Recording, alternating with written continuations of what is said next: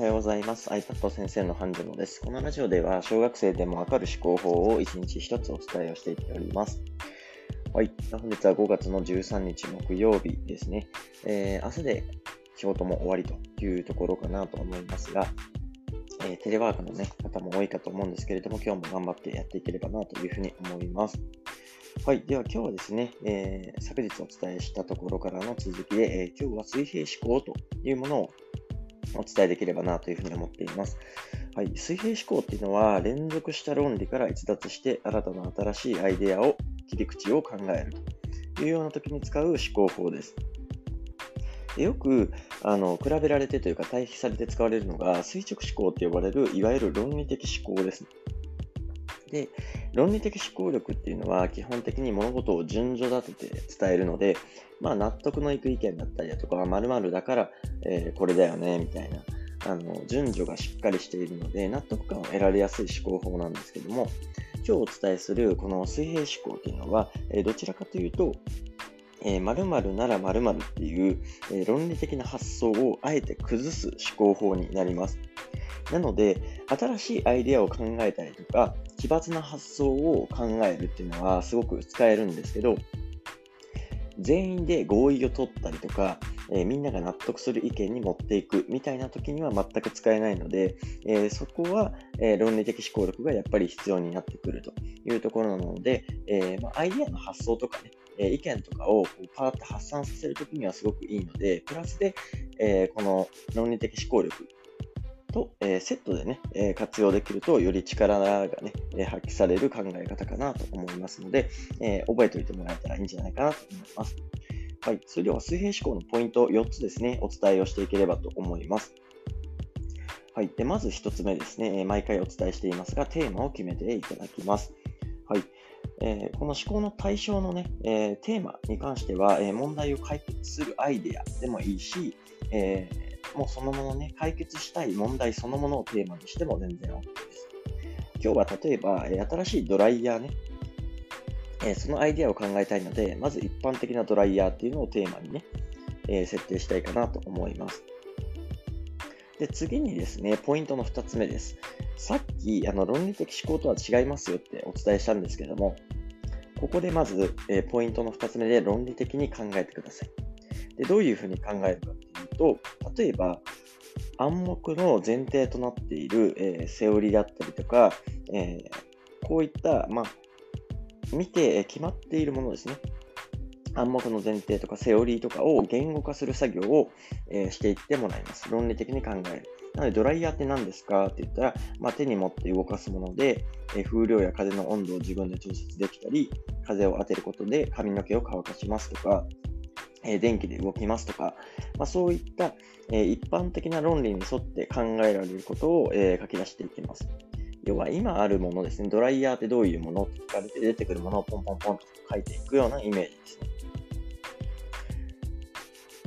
はい。で、一般的なドライヤーがまあこういうものですよっていうのが出たら、次にポイントの3つ目ですね。えー、水平移動でギャップを作る。これが水平思考の、えー、大事な重要なポイントです。まあ、ポイント3しっかり覚えてもらえるとめちゃめちゃ使えるので覚えてください。で、この論理的に考えたアイデア。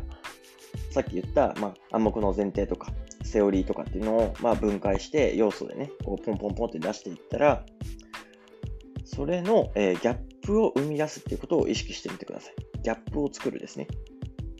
例えば、ドライヤーだったら手に持って動かすけれども、手で持つ必要がないとかね、まあ、そうするためにはどうするかっていう、このギャップを作ってください。風を当てることで髪の毛を乾かすっていうのであれば、風を当てなくても乾くみたいなね。まあ、ダイソンとかが分かりやすいのかな。えっ、と、まあ、扇風機とかね、まあ、手でこう、指突っ込むと危ないから、えー、羽が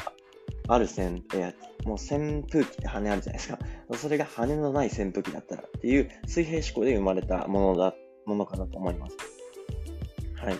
なので、まずはこの新しい発想の切り口を生まれるために、えー、ギャップを作るってことを意識してみてください。で、えー、水平移動の際にはですね、この正しいとされる既存の前提を一旦無視してください。それが正しいって分かってるんですね。ドライヤーって手で動かすものじゃないですか。でもそれが正しいんですけど、それを無視した上で、え大胆に変えてみることっていうのがすごく重要になってきます。はい。で、そして最後4つ目ですね。えギャップを埋める、もしくは連結するってことを意識してください。で水平移動して出てきたものですね。それを埋めるアイデアとか、どうやったら連結で,、え、連結できるのかとかっていうのを、え、考えていくことですね。手に持つ必要のないドライヤーだったら、まあ、例えばスタンドを作るとか、えー、ドライヤーを当てるために動き回ってくるロボットを開発するとかね、まあ、いろんな発想が出てくるわけですよね。でそこから活用可能なアイデアを、えー、論理的にね、まあ、予算であったりとか、えー、マンパワーであったりとか、技術力であったりとか、まあ、そういうところでアイデアを磨いていくっていう風になりますので、まあ、水平思考をやってから次に垂直思考に落とし込むみたいなね、論理的思考に落とし込むっていうような、え流れになるかなと思います。はい。で、最後ですね、いつも通り思考のヒントということで、えー、水平移動の切り口を増やすというところをね、ちょっとね、お伝えしていければと思います。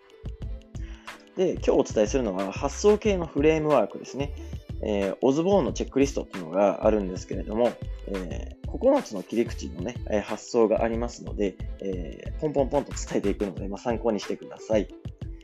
はい。えーまあ、新しい発想のね、えー、切り口としては、転用、他で使えるかっていうのがまず1つ目。2つ目が応用ですね。えー、応用して使えるんじゃないかっていうことですね。で、3点目が変更ですね。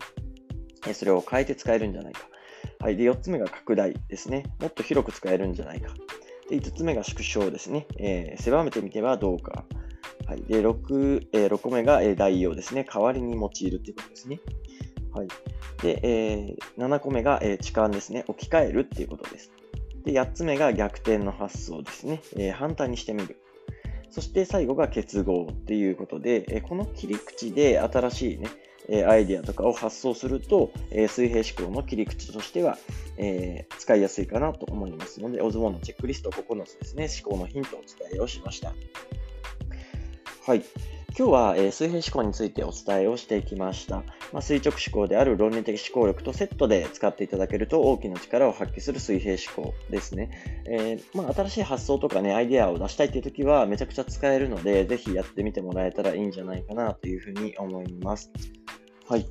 で今日はですね、えー、以上になるんですけども、えー、明日ですね、伝えるのは、えー、逆説思考というもので、え常識の逆を考えるというような、まあ、こちらもアイディアをね、え発想するための、え切り口になりますので、ぜひお楽しみにしていただけたらと思います。はい。それでは本日はこれで以上になります。皆さんお仕事を頑張ってください。バイバイ。